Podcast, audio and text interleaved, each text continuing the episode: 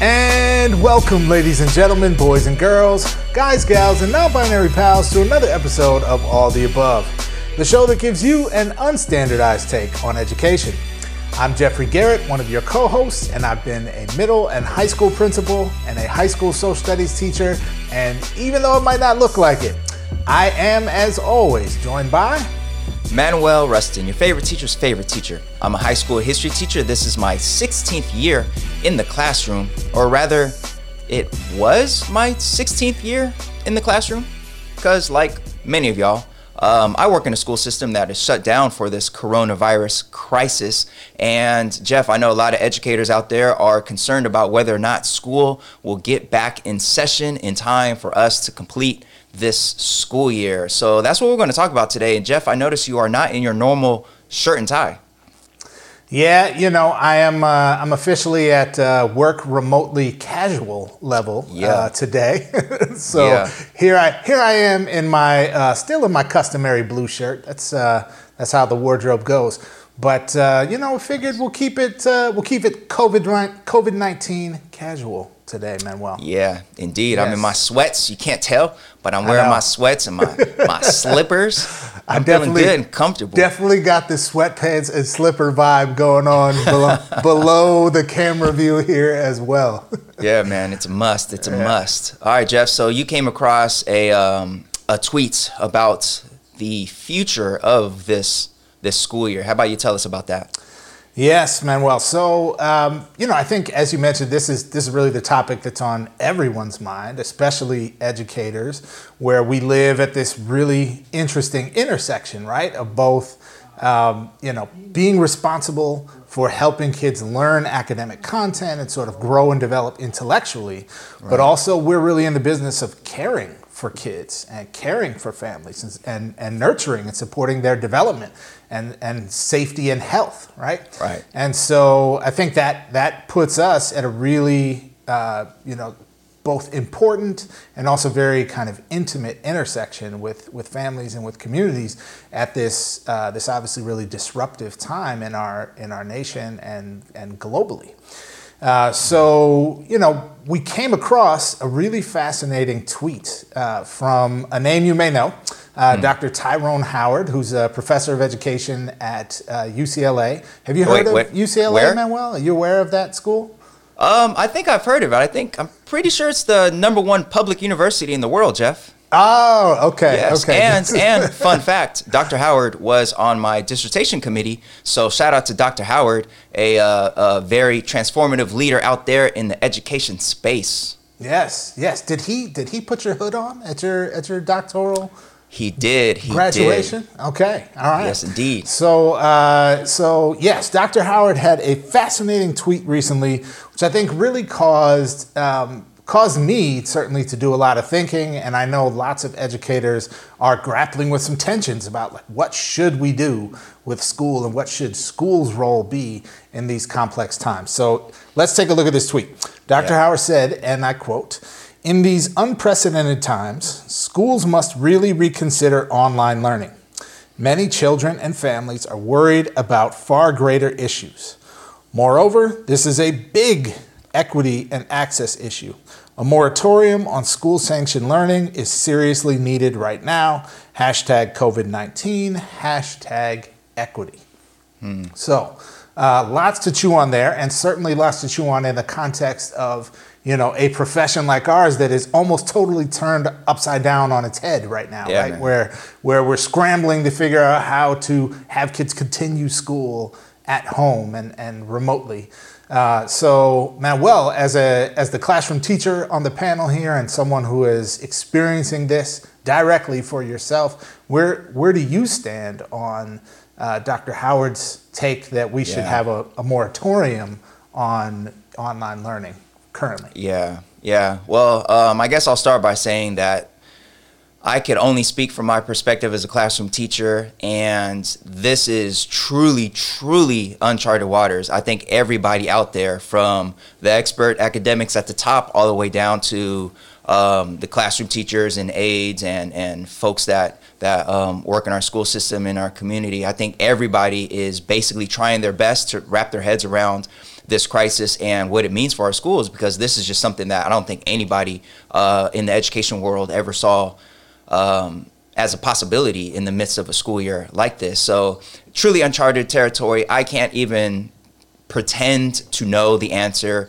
Um, but as far as the specific call for a moratorium on the school year, I think first we'd have to just clarify um, or get on the same page as educators about what we would mean by that because I think for some folks the idea is that there's so much going on and there are so many problems in particular areas of the nation in particular districts with um, so-called on, online or distance learning that like we just got to call a, a full timeout on the school year stop everything and basically pick up when it's safe.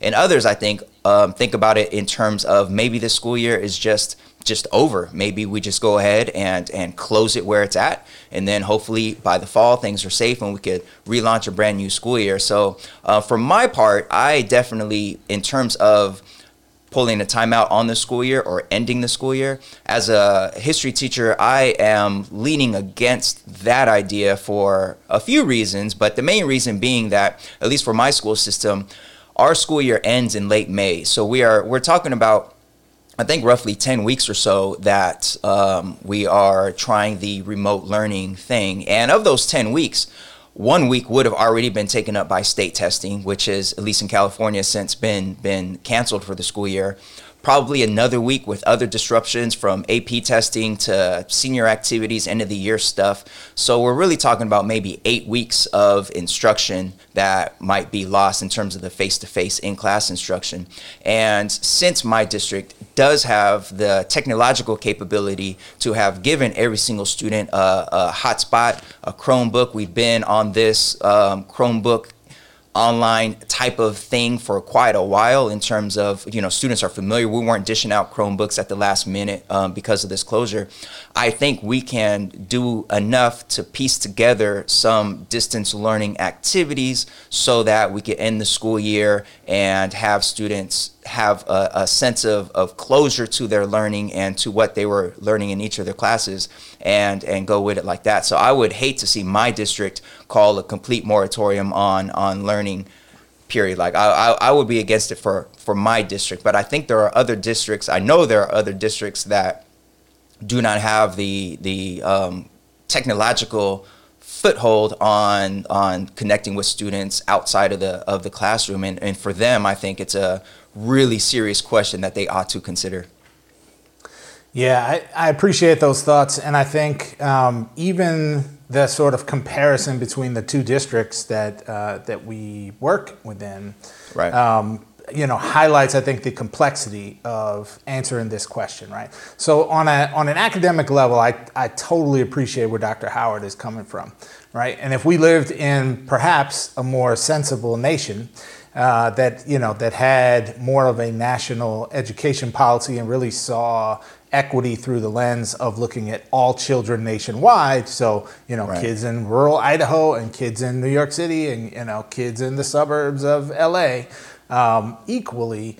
You know, the moratorium idea might make a lot more practical sense, right? Um, or we'd be in a situation where we would have distributed broadband access and device access you know, equally or equitably to the point that we would be able to not need a moratorium, right? Right. So, so as like a purely academic exercise, I agree with him. Um, that does there's a strong equity imperative to think about saying if trying to continue regular school right now is going to only exacerbate the already large gaps that we have in our system, then maybe we should just hit pause and you know and reassess, right? How long is right. this timeline going to take? And then pick, you know, extend the school year or whatever the, you know, the number of days we wind up being closed or, or that sort of thing, right? Um, and that makes a lot of sense. I think the practical reality is like the cat's already out of the out of the bag. Like it's a you know devices are out there. It's already happened, right? Yeah, yeah. Um, and so you know it's it's sort of a moot point on a certain level. To me, what um, you know what really comes up as like the the more interesting part of this equation to think about now that I think is coming and that I think we we haven't actually really hit yet is we're doing all of this stuff, the shutdowns, the social distancing, et cetera, as preventative measures, right? As, right. as measures to help us flatten the curve, so to speak, right? To reduce the overwhelming burden on our emergency medical services. Um, but we're still going to likely face that, and that is going to have huge impact on our students. And so I'm wondering about like as we're hurrying to get kids to like, you know, master algebra 2 remotely, right? right? Or prepare for their AP US history exam that might be delayed and how to take that from home. What does it mean to be responsible educators at a time when kids' family members are going to be in the hospital, when we might experience mass death in the country at a scale that we haven't seen in a century or more, right? right. And so that's the kind of question that I feel like I'm not seeing any district that I'm aware of making real preparations uh, uh, to address a set of students and a community that is about to walk into trauma and instability in a way that we have not seen in a hundred years. So I'm mm. curious, Manuel, your your thoughts about kind of that side of the equation also. Yeah, I think that's a that's an extremely tough one there. You know, um, as our audience knows, I've mentioned it before. My my mom lives in Spain. I have a lot of family in Spain, and Spain is seeing three to four hundred deaths per day right now, and it's not getting better.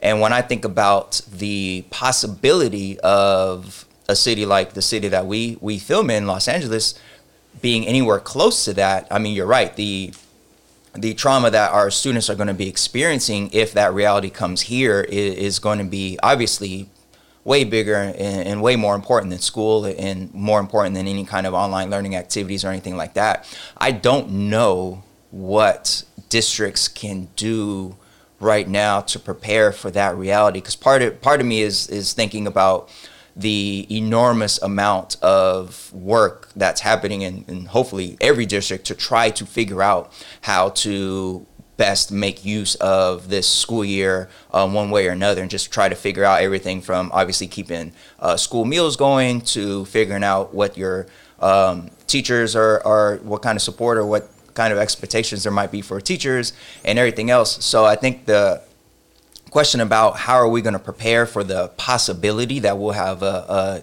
big set of students who will have experienced the level of trauma that you're referring to.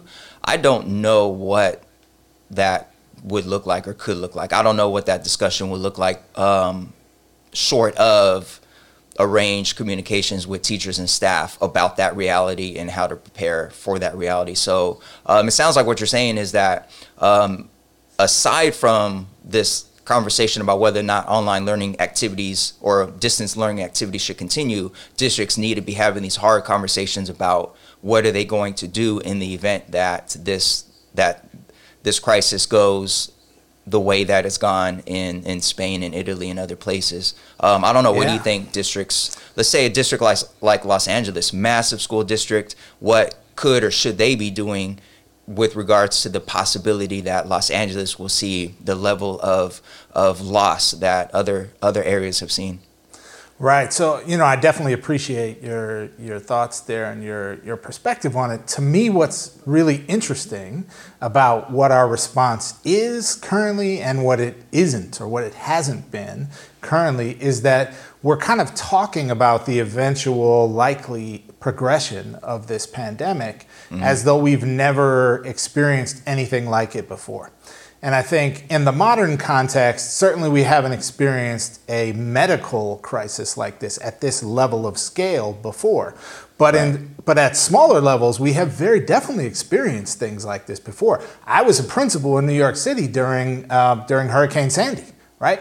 And so right. we went through, you know, five, six, I think, days of, of school shutdown, you know, kids and families having to, uh, for, for school facilities that were damaged, having to move those facilities, you know, attend school at three different sites for the remainder of the year, right? And obviously that's different than like everyone staying home and isolating, right? Right. But these highly disruptive, traumatic things where communities are heavily displaced, where there's job insecurity, there are some either you know injuries or loss of life, um, you know houses burning down, right? Um, we we have lots of small examples of this that have happened all over the country pretty Yeah. regularly, right? Even here in California with the wildfires just last year, right? We had Right. whole towns that were burnt to the ground and you know and had to react, right? And so, of course, this isn't exactly that situation, but you know we have seen things like this, Katrina, you know, other natural disasters, September 11th, right? Times that have been highly disruptive, highly destabilizing to kids and families, and and caused concentrated pockets of trauma, and then we've had to respond. And so my question would be, if school was open and this was happening with school open, what would we do, right? And I wonder why we wouldn't be thinking more about wanting to do those same kinds of things, right? Which I think is different than how do we make sure kids continue algebra 2, continue with their reading lessons, continue with, you know, with those sorts of things. But how do we make space to help kids process what's happened, to help kids form connection and relationship, right? If we get to a place where students are um, and families are not able to continue to engage with school, or where a significant number of teachers are compromised in one way or another and not able to engage with their students, what are some things we can offer? You know, productive play, um, you know, uh, exercises and, and things that people can do in their homes to help relieve stress and manage anxiety, right? Like there, there are things we can do that I'm not saying the school system has to be something it's not, right? But if school were open and we had all the kids coming and they were dealing with this huge, massive issue, we wouldn't just be talking about how do we keep kids moving along in the content, right? We'd be talking about Right. what are their needs, and I, that's where I feel like we're I don't see action and planning and forethought from our school systems right now. So, if I'm hearing you right, it sounds like what you're saying is rather than trying to do some sort of distance or remote or online learning relative to particular core content. So, myself as a U.S. history teacher, I've been utilizing various tools to keep my U.S. history instruction going.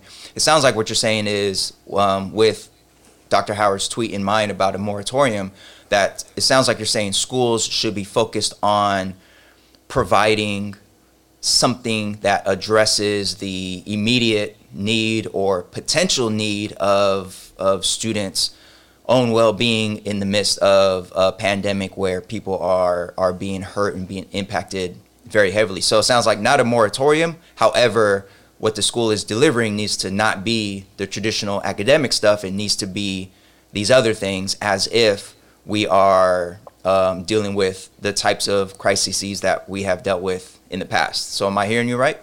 I think you are. I, I would say at this point we're past the, the point of a serious discussion about a moratorium.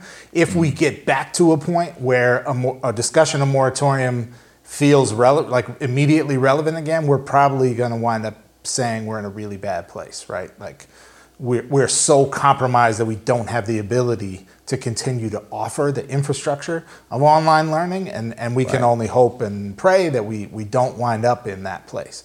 Um, I think what I'm saying is, you know, yes, that that what is being done to try to continue the normalcy of learning is useful and is productive in as much as it can be right now.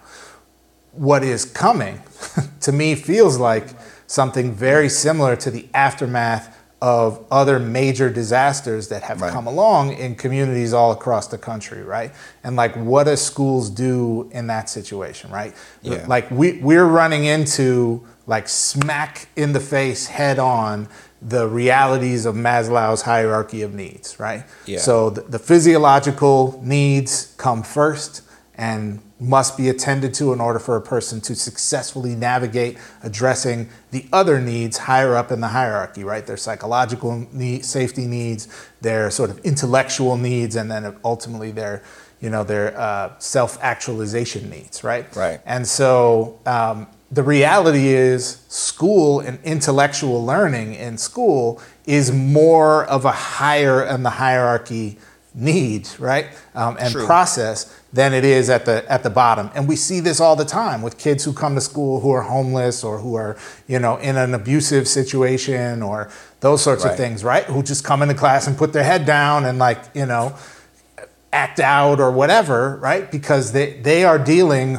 with needs that are more basic than first period English Right, class, right. right? And so I think we're walking into a situation where the number of kids who are going to be in that space in one form or another is about to vastly expand. And to me, that's where I don't see us um, making preparations, right? And I yeah. get it's it's new, it's different, it's it's maybe even extremely difficult, but it feels to me like we are putting all of our eggs in the continue the content learning basket and not enough in the what do we do when you know a significant percentage yeah. of the student population overnight is dealing with a dear family member or themselves in some kind of triage hospital where they can't get a ventilator, right? Yeah, yeah, I I, I hear that. Um, I guess my thinking, however, is that in the the fact that obviously this is a rapidly evolving situation, and like I said at the top, none of us know exactly what the right answer is for for anything really right now because this is something that um, even though in in ways it's similar to events of the past like you pointed out um, just generally speaking like this is just the totality of it is unlike anything that any of us have have experienced uh, just worldwide together in our lifetimes. So i guess my thinking is as a history teacher do I keep going on and try to replicate my classroom existence in a digital remote way?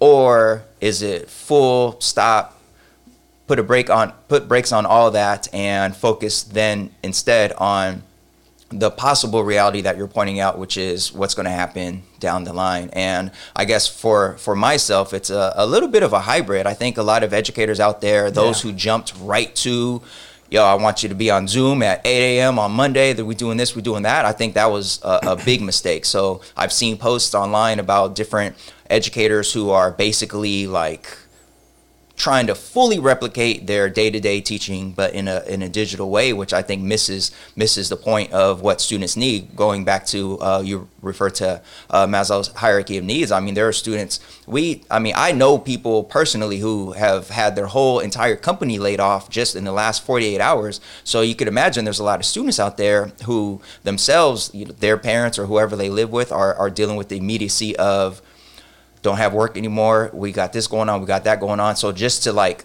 try to immediately replicate what's happening in school in a digital way is just like missing the boat entirely.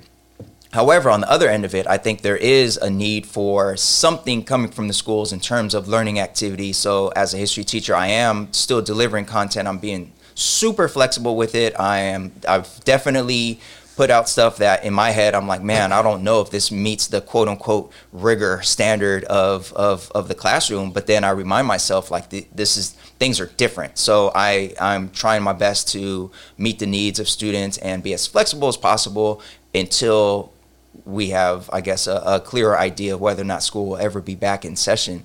And I think really right there, that's where I think educators need to be at. Just everyday classroom educators, I think, need to be in a place where you are there for your students to the extent that you can be, that you're not giving out anything or, or, or assigning anything that can harm a student in terms of like if a student doesn't get to it or doesn't do it or a student is too busy taking care of little sibling because their school is closed to and they didn't do your little assignment or they didn't meet you for your little Zoom or Google Meet appointment, um, that that doesn't hurt the student's grade at all. And I think there's been some discussion about whether or not legally we can even as educators have anything that would harm a student's grade in the first place. So I know for myself, the stuff I'm giving out, pretty much it could only add to a student's grade. If, if there's certain students that I never hear from during this whole point, whatever grade they ended with, like that's that's what they're to have. I'm not even going to think about failing a student who didn't like tap into me remotely, even though you know whatever they have Chromebooks and all that.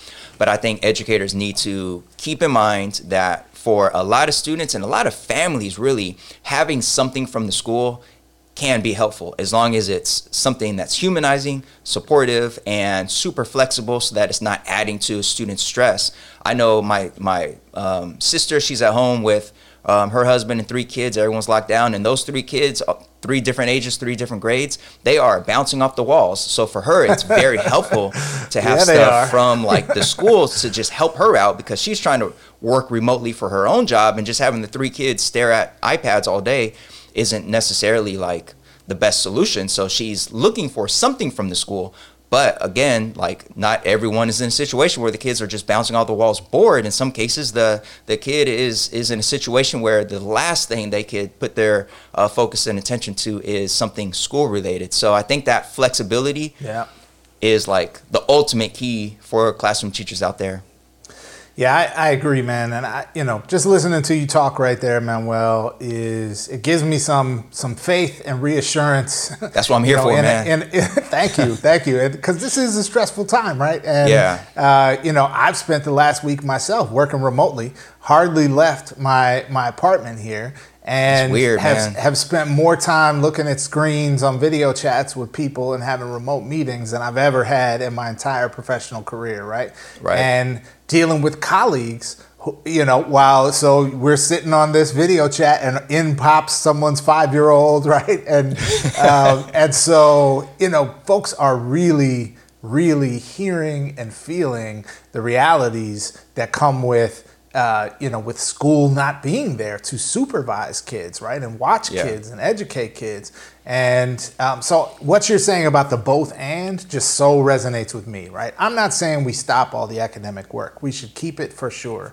But what I am saying is that we need to be thinking proactively about what is coming, right? And that example that you gave, because we have the immediate health needs of folks who are going to be impacted by COVID 19. Yeah. But then we have all the massive ripple effects. Like there's a reason right now that Republicans, Republicans are talking about massive socialist type infusions of cash. Bunch of commies, those Republicans. Yeah, exactly. Pinko commie Mitch McConnell, right? Is talking about putting $2,000 in everyone's pocket because we're looking at just straight up across the board market collapses, right? Yeah. And the ripple effect of that is when all the, you know, hourly gig workers can't do their jobs, right? They can't go to Starbucks, they can't buy groceries, they can't do get haircuts and do all the things they're supposed to do, right? And that Yeah. is going to cause like we know what happens when poverty skyrockets, when hunger skyrockets, when housing instability skyrockets. We know what happens, right? Right. Like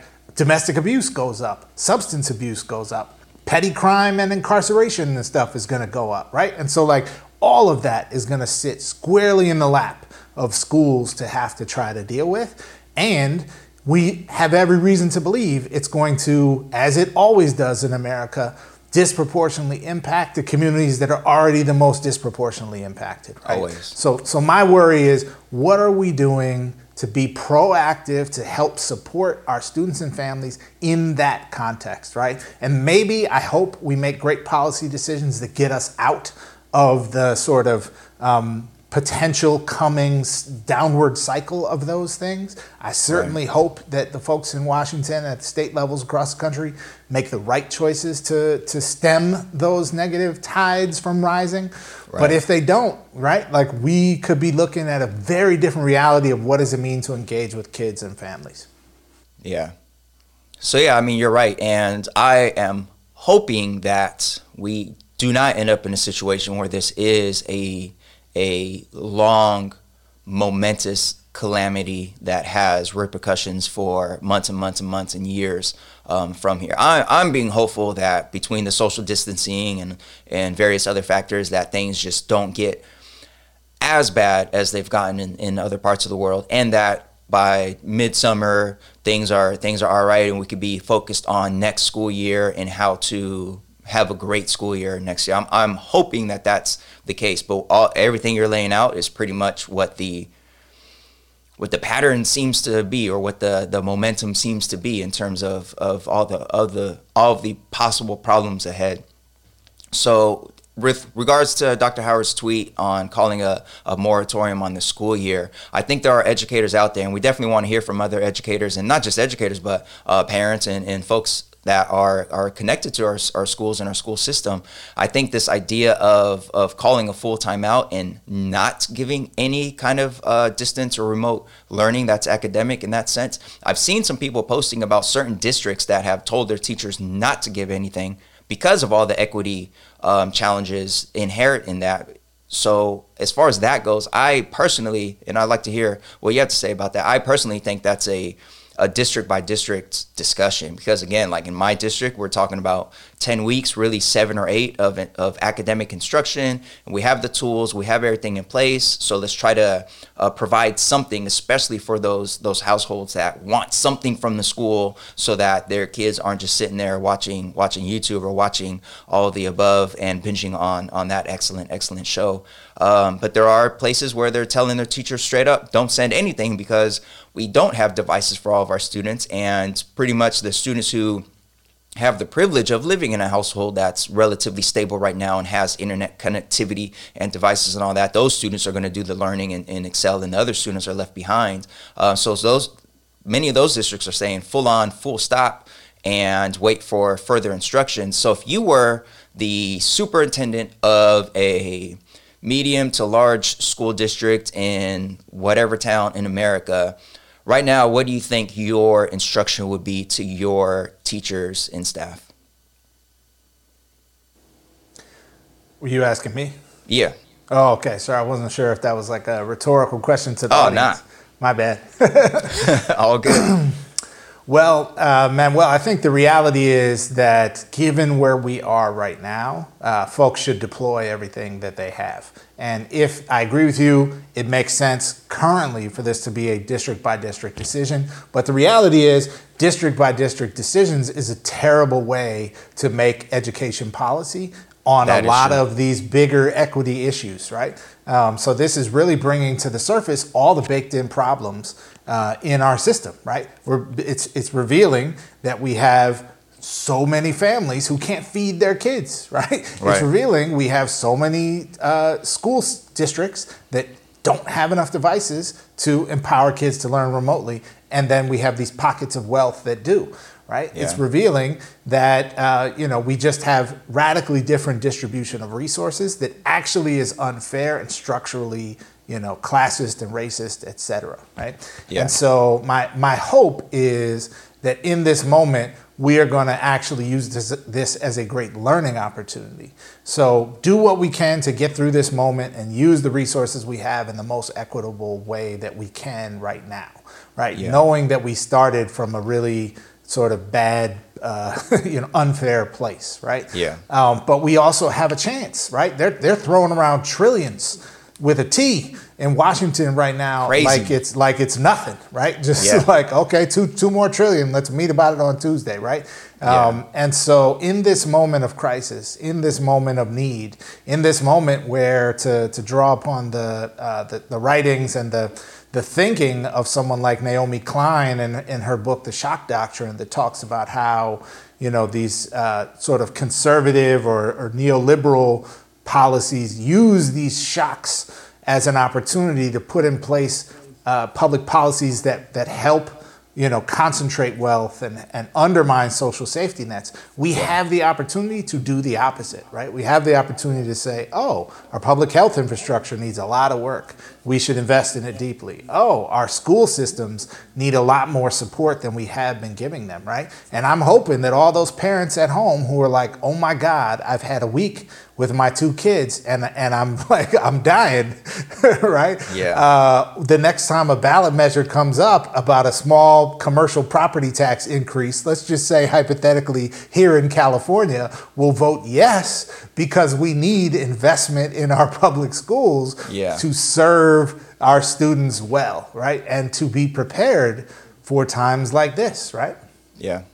Yeah, totally. Um, yeah, I mean, hopefully we take the opportunity to build upon or restructure the parts of the system that are, are that we've always known have been inequitable but are glaring and, and, and just like the inequity is just glowing right now. Hopefully we do take this as opportunity to to address that. I'm hopeful of that. Uh, i know as a classroom teacher one thing that I was worried about when this all started was the the rush to use these online learning tools and part of me was thinking like oh man the silicon valley the education arm of that has to be just like jumping for joy having salivating the whole nation right move now, to man. their products and salivating salivating big yes. time and i know it's only been about a week more or less but seeing some posts from teachers and seeing that a lot of folks are already tired of using these, and it's kind of like a reminder of how much better the classroom was.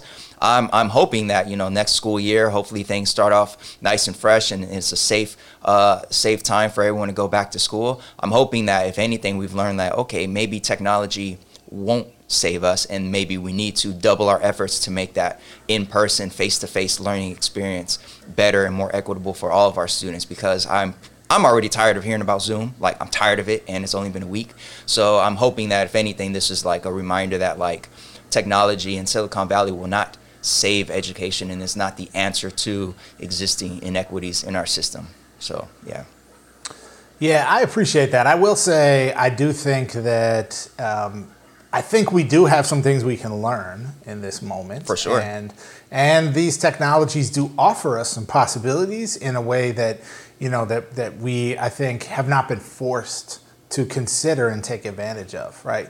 So the possibilities for collaboration across great distances are actually a lot more available than I think most teachers and most schools and administrators and school systems are sort of typically thinking about on any given point in time, right? Now, that said, I'm 100% with you. Like the computers are not coming to save us, right? Like yeah. good good teaching and learning has existed for thousands of years with people sitting down on the grass talking about stuff, right?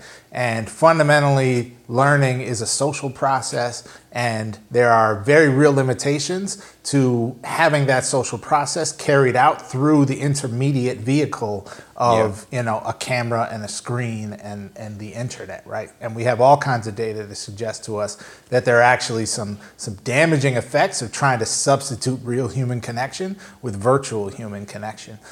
That said. Yeah we can learn some stuff, man. And education has, frankly, been a little bit behind the times, um, more than we should be on leveraging some of the tools available. But I, I'm with you on the like the suspicion uh, behind the go- the gold rush that our Silicon Valley partners see coming. Um, with you know every kid in America getting on a Chromebook and you know getting on an iPad and getting on uh, you know whatever platform that they have and and the mountain of data that they're about to collect and we forget that what these companies are actually in the business of doing is not actually giving us devices. It's about aggregating our data so that they can sell it for profit, right? And so yeah. Um, there are big ethical questions behind this that, of course, we have not really been able to fully examine as we're just trying to, you know, survive COVID 19. Yeah, yeah, absolutely. And uh, I think it was a few episodes ago we talked about the uh, data deletion week in in um, some district in Maryland. Yeah, in Maryland. Yeah, uh, I think it was Fairfax County. Mm-hmm. Yeah, I think so. And how parents basically rallied to make sure that there was a particular week each school year where all their, their students' data was deleted.